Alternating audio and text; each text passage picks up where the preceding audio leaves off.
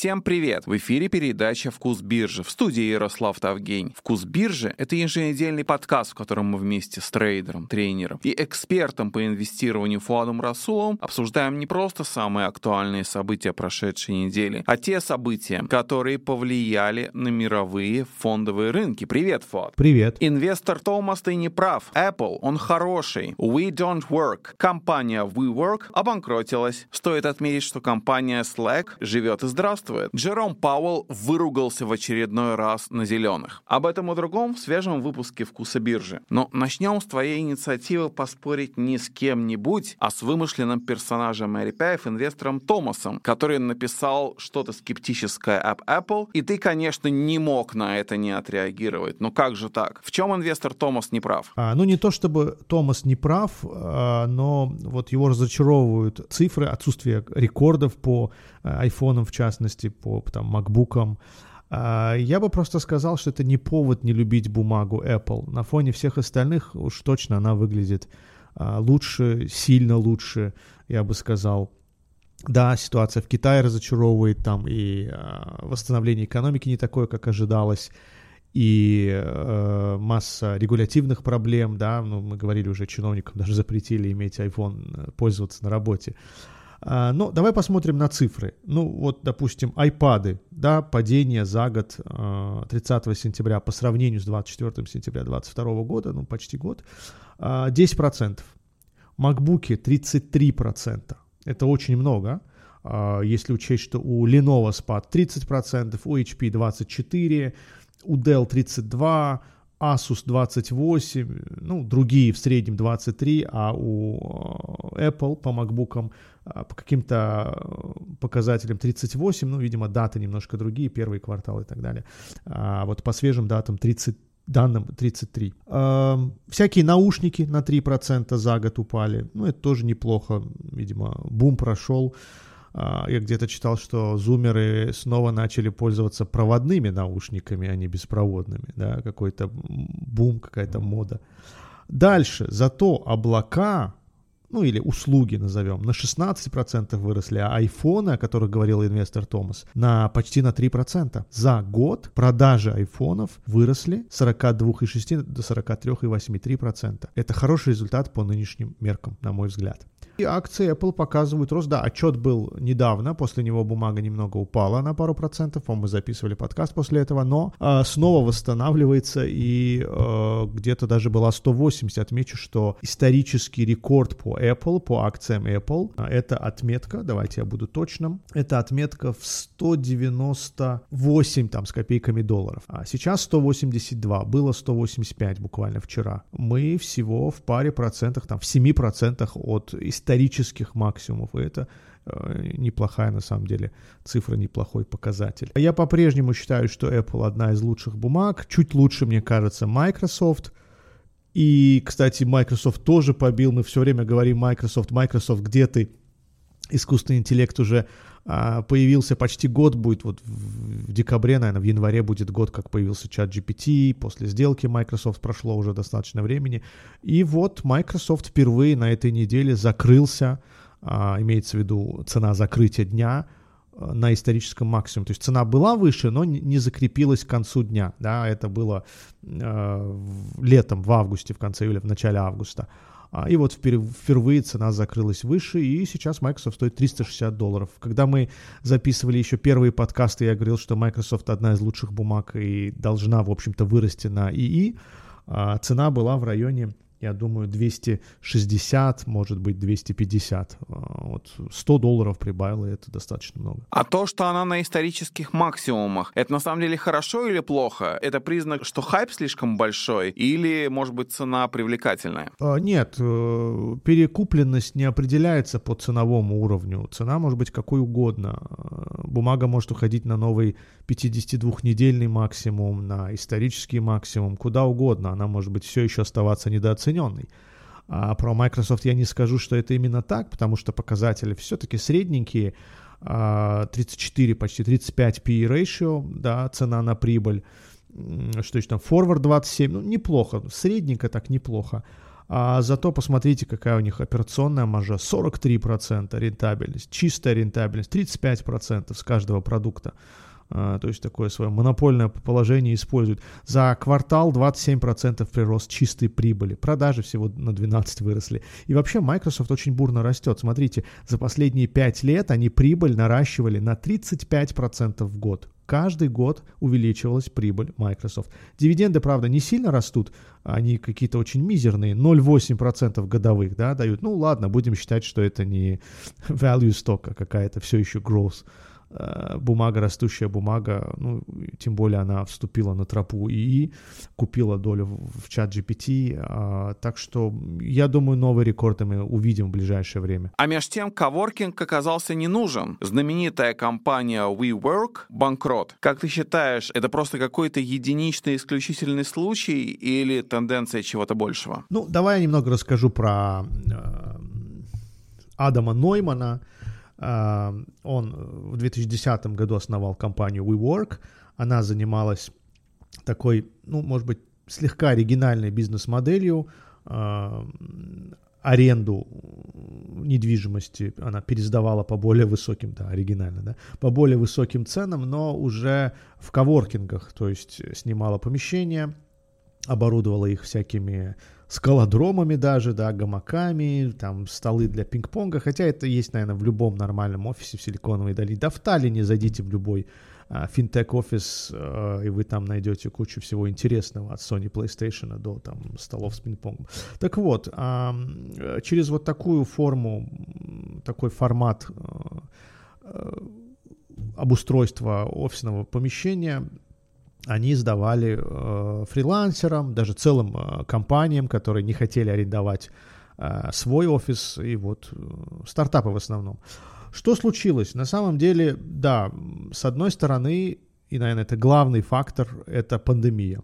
Это случилось э, как раз незадолго до того, как началась пандемия. Вообще, а, Адам Нойман интересный чувак. Ему принадлежит фраза, что, а, давайте я процитирую, 90-е, начало 2000-х были десятилетиями под знаком «я», то есть э, iPhone, iPod, да, а, и посмотрите, куда это нас привело, говорит он к ужасной рецессии. Это его слова, это цитата.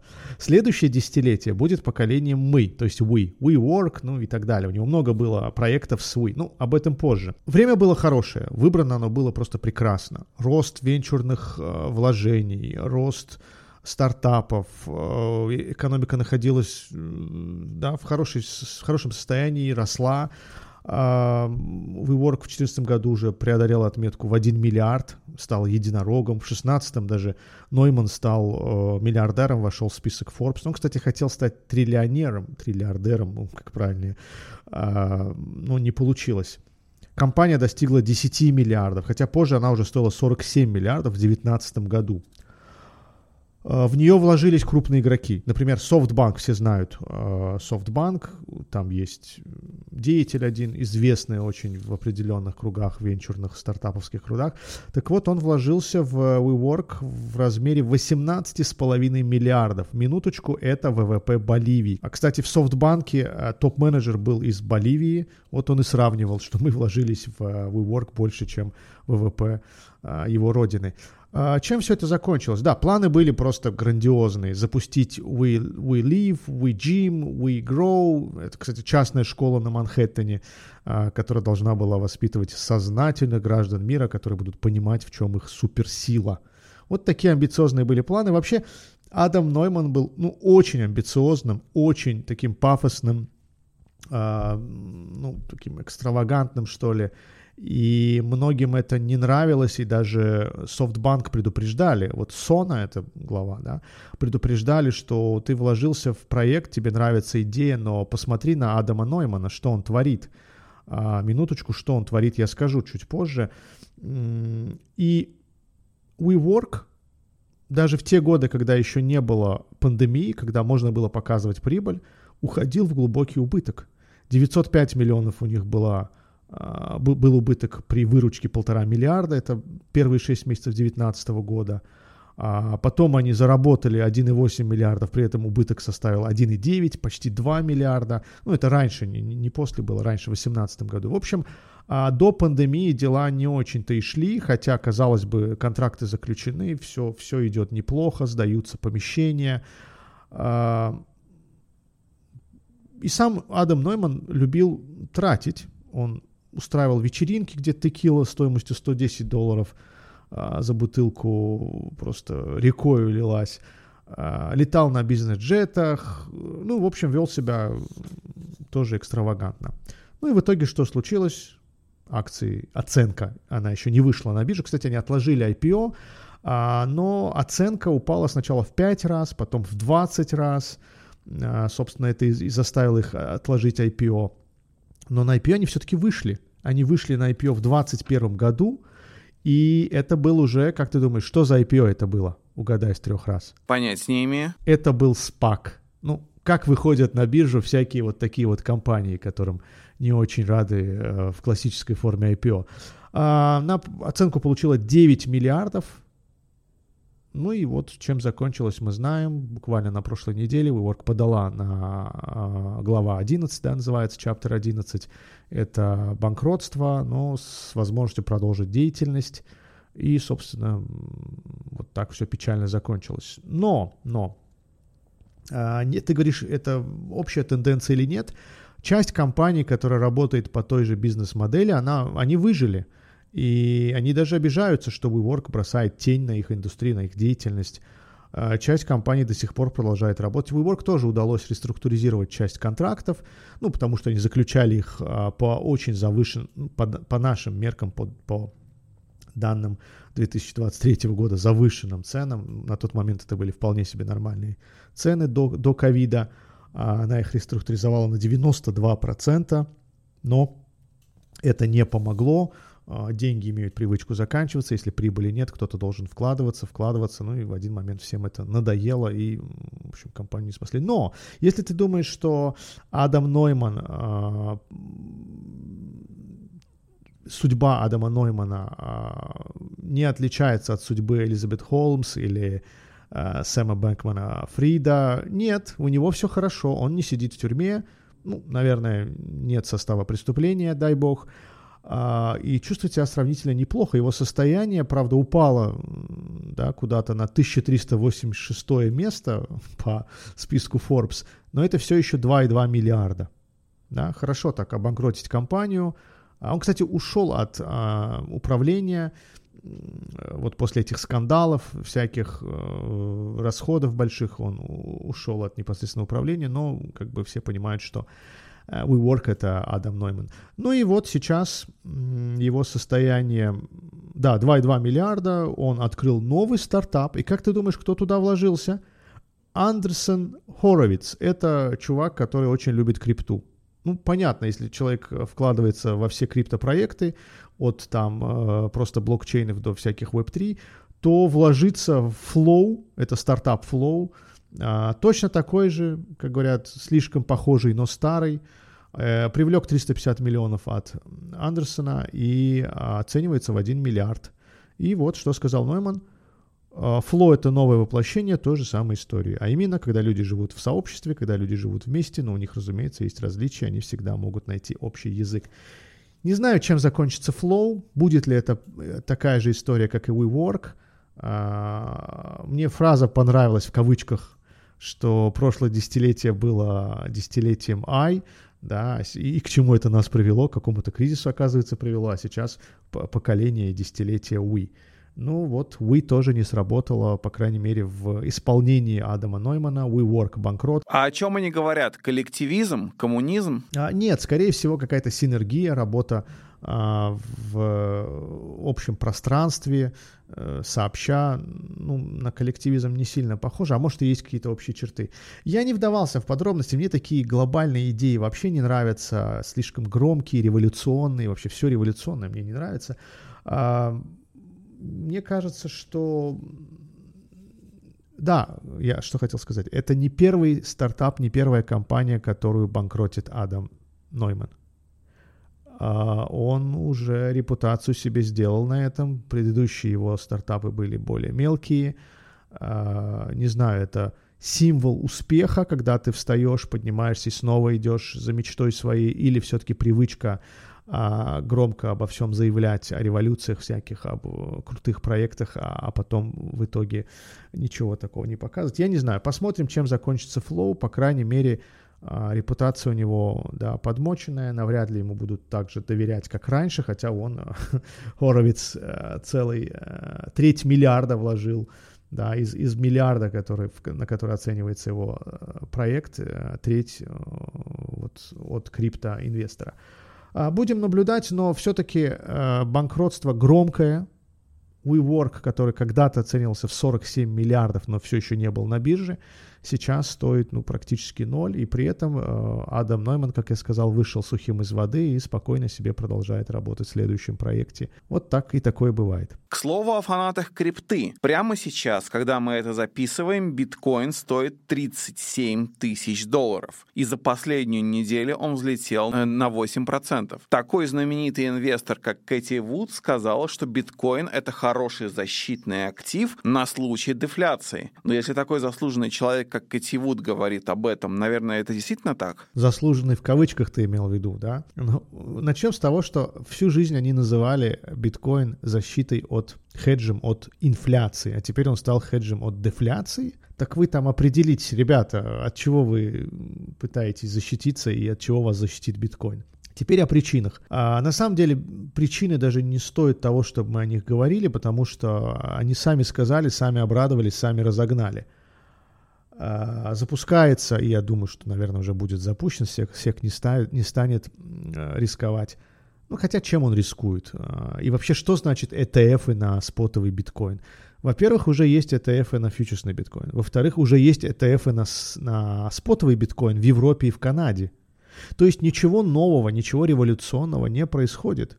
Просто запускается целая линейка индексных фондов, да, так их назовем, не индексных, биткоин-фондов спотовых, в который можно вложиться покупкой пая этого фонда, не самого биткоина, да, а, а пая. Ну и что?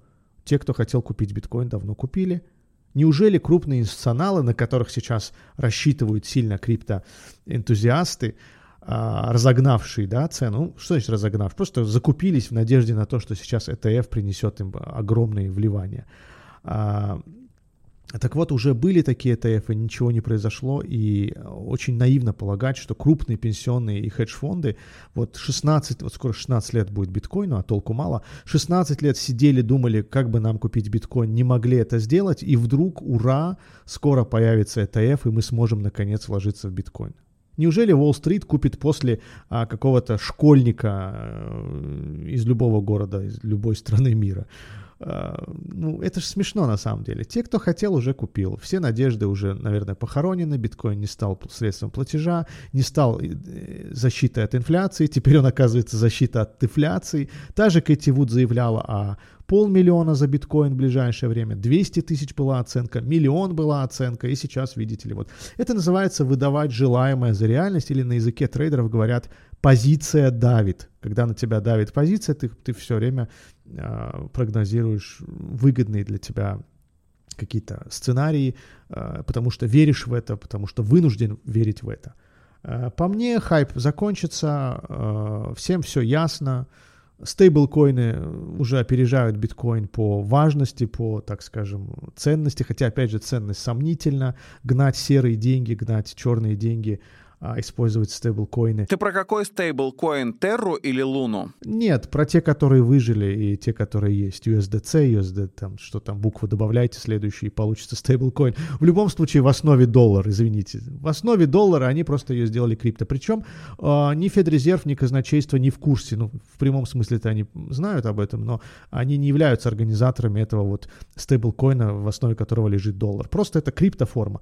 И минуточку, как только появится CBDC, наверное, это все должно исчезнуть, потому что смысла будет мало. Смысл будет только в том, что организатором является некая компания, там, допустим, Celsius или еще какая-то, неважно, а не казначейство США или а, ФРС или еще кто-то. А, так что все эти децентрализованные мечты, надежды, все эти а, революционные какие-то левацко-правацкие, анархистские э, веяния и идеи, им, им не должно места быть. Ну, come on, финансовый рынок. А, у, все, у каждой валюты должен быть, так скажем, хозяин, эмитент. А, финансовая система как никогда, как никакая другая система должна работать четко, а, с гарантиями, с известными контрагентами. Зачем нам эта децентрализация, где мы не знаем, кто основатель и какая-то сеть биткоин, и вот есть средства платежа, можем ею расплатиться этим средством им. Ну, в общем, мы об этом много раз говорили. А, возвращаясь к причинам, причины э, не столь важные. Да, ETF зарегистрируют, скорее всего. А, такие ETF уже есть в Канаде и в Европе, и что-то мы не видели ажиотажа. Никакого вообще не видели ажиотажа. Есть другие ETF на биткоин, ну, уже не спотовый. И что? Что изменится, если появится очередной ETF с э, другой формой биткоина? Ну, come on, да. Более того, а, BlackRock договорился с Coinbase, Coinbase будет держателем, да, то есть мы тут видим еще и риск, риск э, институциональный, риск Coinbase. Мало ли что случится с Coinbase, так же, как и с Binance, так же, как и случилось с FTX. Так что, как там было, сомнительно, ну ок. Если биткоин без пяти минут труп, то почему в 2023 году его цена выросла на 120%? Нет, он не без пяти минут труп, он просто бессмысленно все еще, все еще является бессмысленным активом спустя 16 лет. А, те надежды, которые возлагали и нас уверяли, нас убеждали в этом криптоэнтузиасты, средства платежа, хедж от инфляции, о, теперь добавилось еще и хедж от дефляции, а, что еще там, масс adoption какой-то будет, мы будем расплачиваться биткоин. Ты видел какой-нибудь магазин, который цены выставляет в биткоинах? Ты видел какую-нибудь зарплату в биткоинах? Нет. Кроме мэра Нью-Йорка, который 3 месяца или 6 месяцев получал зарплату в биткоинах и очень сильно потерял на этом. Он на пике зафиксировал свою долларовую зарплату на биткоине на 6 или 3 месяца, и потом биткоин ушел вниз, а он-то получает в биткоинах, в долларах все меньше и меньше. Я думаю, он сильно об этом пожалел, мэр Нью-Йорка. А, так вот, никто не платит зарплату в биткоинах, никто не, раз, не э, цены не выставляет в биткоинах. Так, так что спустя 16 лет никакого масс adoption, никакого вообще. Это все спекулятивные игры, а, вера, надежда, она умирает последней, когда у огромного количества купленные фантики, ничего не значащие пока, а, и только вера в них остается, да, ничего не остается делать, только верить, что когда-то что-то изменится. Но CD, э, CBDC, а, это вот крипто коины центральных банков, ну, грубо говоря, цифровой евро, а, цифровой доллар, а, они могут похоронить практически полностью все остальные криптовалюты, у которых нет, так скажем, эмитента, гаранта. А, ну и стейблкоины тоже. Ну, в общем, в ближайшее время, наверное, потихонечку будет становиться ясно, что, ну, куда Какие 100 тысяч? Какие миллионы? О чем вы вообще говорите? А меж тем, знаете, что еще бессмысленно? Экоактивизм. Вы не поверите, но они сделали это опять. Зеленые пришли непонятно зачем к главе ФРС Джерому Пауэллу. Ну и расскажи теперь в красках, как отреагировал Джером Пауэлл. Такого, мне кажется, еще ни один глава Центробанков не делал. Ну вот ты называешь экоактивизм бессмысленным. Come on, я бы не стал так громко утверждать, э, он бессмысленен конкретно вот в случае вчерашнем, да, кейсе, а, когда ребята ворвались в здание Международного валютного фонда. Как они туда попали внутрь, я имею в виду здание. А, пробили все, наверное, кордоны охраны, ворвались в помещение, где выступал Джером Пауэлл, причем графики показывал на экране. Вот когда он выступает в ФРС, мы не видим графиков, у него просто текст, да, э, письмо сопроводительное, и потом он отвечает на вопросы. А тут мы видели графики, он прям показывал слайды.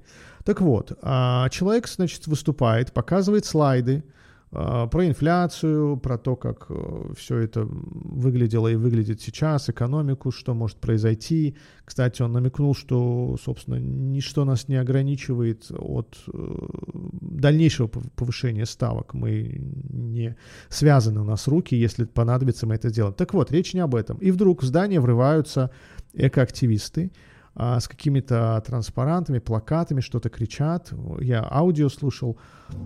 И в это время охрана, конечно же, э, оберегает, так сказать, Джерома Пауэлла, все-таки один из влиятельных людей в мире, да, его речь э, двигает э, стоимость компаний на миллиарды долларов, да и всю экономику может подвинуть в ту или иную сторону. Так вот, и в это время Джером Пауэлл говорит следующее. А, минуточку, да, Джером Пауэлл интеллигентный человек, такой сдержанный, всегда выступать, не эмоциональный, даже скорее Джанет Йеллен более эмоциональный или э, Бен Бернанке, даже Гринспен мог такое сказать. Интеллигентный, сдержанный человек говорит что-то вроде, я переведу на русский без мата, а, просто закройте эту чертову дверь. Ну, вместо слова чертова там на английском слово на букву Ф. А, я сначала думал, что это фейк, тоже на букву Ф, но нет, пока нет таких данных, может быть, действительно фейк, но мне кажется, все-таки он это сказал. По крайней мере, голос был его.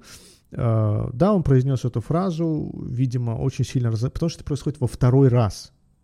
Во второй раз речь Джерома Паула прерывается и как «Теперь, почему это все странно и непонятно и глупо?» Потому что Джером Пауэлл не глава Департамента энергетики США. Джером Пауэлл не глава СИО, гендиректор какой-то нефтяной компании. Джером Пауэлл не даже мэр какого-то города, загрязняющего нашу планету где-нибудь в Китае. Джером Пауэлл глава Федеральной резервной системы Центрального банка. Он отвечает за ставки, за банковскую систему, ни разу не за экологию, не за изменение климата. Причем тут он? Почему люди потратили столько энергии, а, причем ворваться в здание МВФ, наверное, нелегко, не да? Войти в кабинет, где выступает Джером Пауэлл, тоже, наверное, нелегко. Ну как нелегко, если дверь не закрывают? Ну да, если они смогли это сделать и дверь не закрывают, так лучше бы эти люди ворвались в какой-нибудь другой кабинет, более значимый а, человек в, в секторе индустрии, в индустрии энергетики, более влиятельный и принимающий решения. Какие СМИ бы осветили, если бы они вошли в кабинет ноунейма из энергетики? А что изменилось? Вообще ничего не изменилось. Ничего не изменилось. Джером Пауэлл разозлился, выругался матом, интеллигентнейший человек, и come on, да. И многие, вот, например, ты и я, я слегка разочаровался в деятельности вот таких экоактивистов. Они, я думаю, свою энергию направляют не туда. Масса дел, планета действительно вся загрязнена, а, в желудке рыб уже пластик находят, ну и так далее и тому подобное. Я вот, например, мусор сортирую на четыре части дома делю, на четыре не на две, да, на, на, на четыре разные категории. А, ну, не от хорошей жизни, наверное, мне тоже не хочется все это делать каждый день, но вот нужно, нужно и все, да, планета а, еще немного, и температура пробьет какой-то, средняя температура на планете пробьет какой-то уже такой уровень, после которого обратного пути нет. И многие экосистемы нарушены. Ну, в общем, не мне об этом говорить.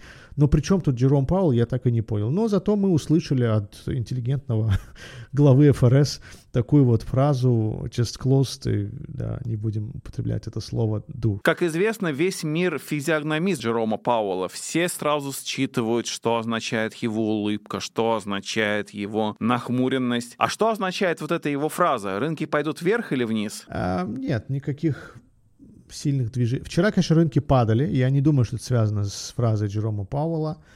А, но не в данном контексте. Это выступление все-таки не заседание ФРС, где принимаются реальные решения. Это выступление в Международном валютном фонде с графиками. Ну, навряд ли оно столь же важно, как и э, любое среднестатистическое заседание. Но но шок, шок, да. Интересно, что Джерома Пауэлла можно заставить... Вот, ну да, во второй раз это происходит. Один раз он промолчал. Где выступал, он не помню, в каком-то университете, может быть, туда они ворвались, а, тоже с транспарантами, плакатами. Он промолчал, видимо. В этот раз то ли он не знал, что микрофон включен, хотя почему он не знал? Ну, он же выступал только что, и микрофон был включен. Да, э, видео убрали, сразу включили презентацию, шаблон, да, а, но микрофон остался включенным, и он сказал вот эту известную фразу. Я думаю, паблики, всякие миллениальские, зумерские паблики, особенно криптопаблики, еще долго будут а, мемы делать, строчить на эту тему. Это действительно забавно в какой-то степени, но я бы задумался на самом деле, на месте тех экоактивистов, а, стоит ли врываться к таким людям, которые никак не относятся к данной индустрии, не имеют влияния конкретно в тех делах, в которых экоактивисты хотят что-то изменить. И да, Ярослав, я еще хочу вспомнить вот что. Помнишь, я на 4200 сказал, что это очень похоже на дно и близко к дну.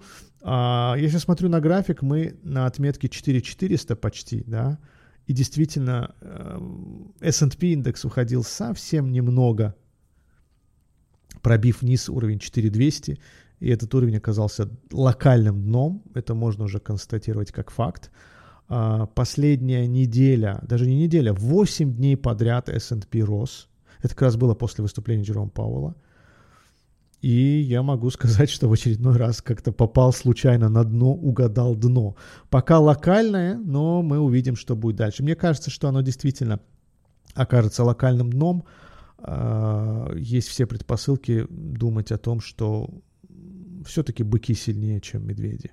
Всем спасибо, удачи на рынках. Это был «Вкус биржи» в эфире Ярослав Тавгень, а также трейдер, тренер и эксперт по инвестированию Фуат Расулов. Мы говорили о... Мы даже спорили с самим инвестором Томасом, освещали деятельность одиозного основателя WeWork, смаковали заявление Кэти Вудс. В общем, если вы оказались здесь непонятно как, перемотайте и послушайте. И подписывайтесь на наши аккаунты на подкаст-платформах Apple Podcast, Simplecast, Google Podcast, Player FM, Spotify и другие. Слушайте, комментируйте, ставьте нам оценки. Мы всем рады. Спасибо.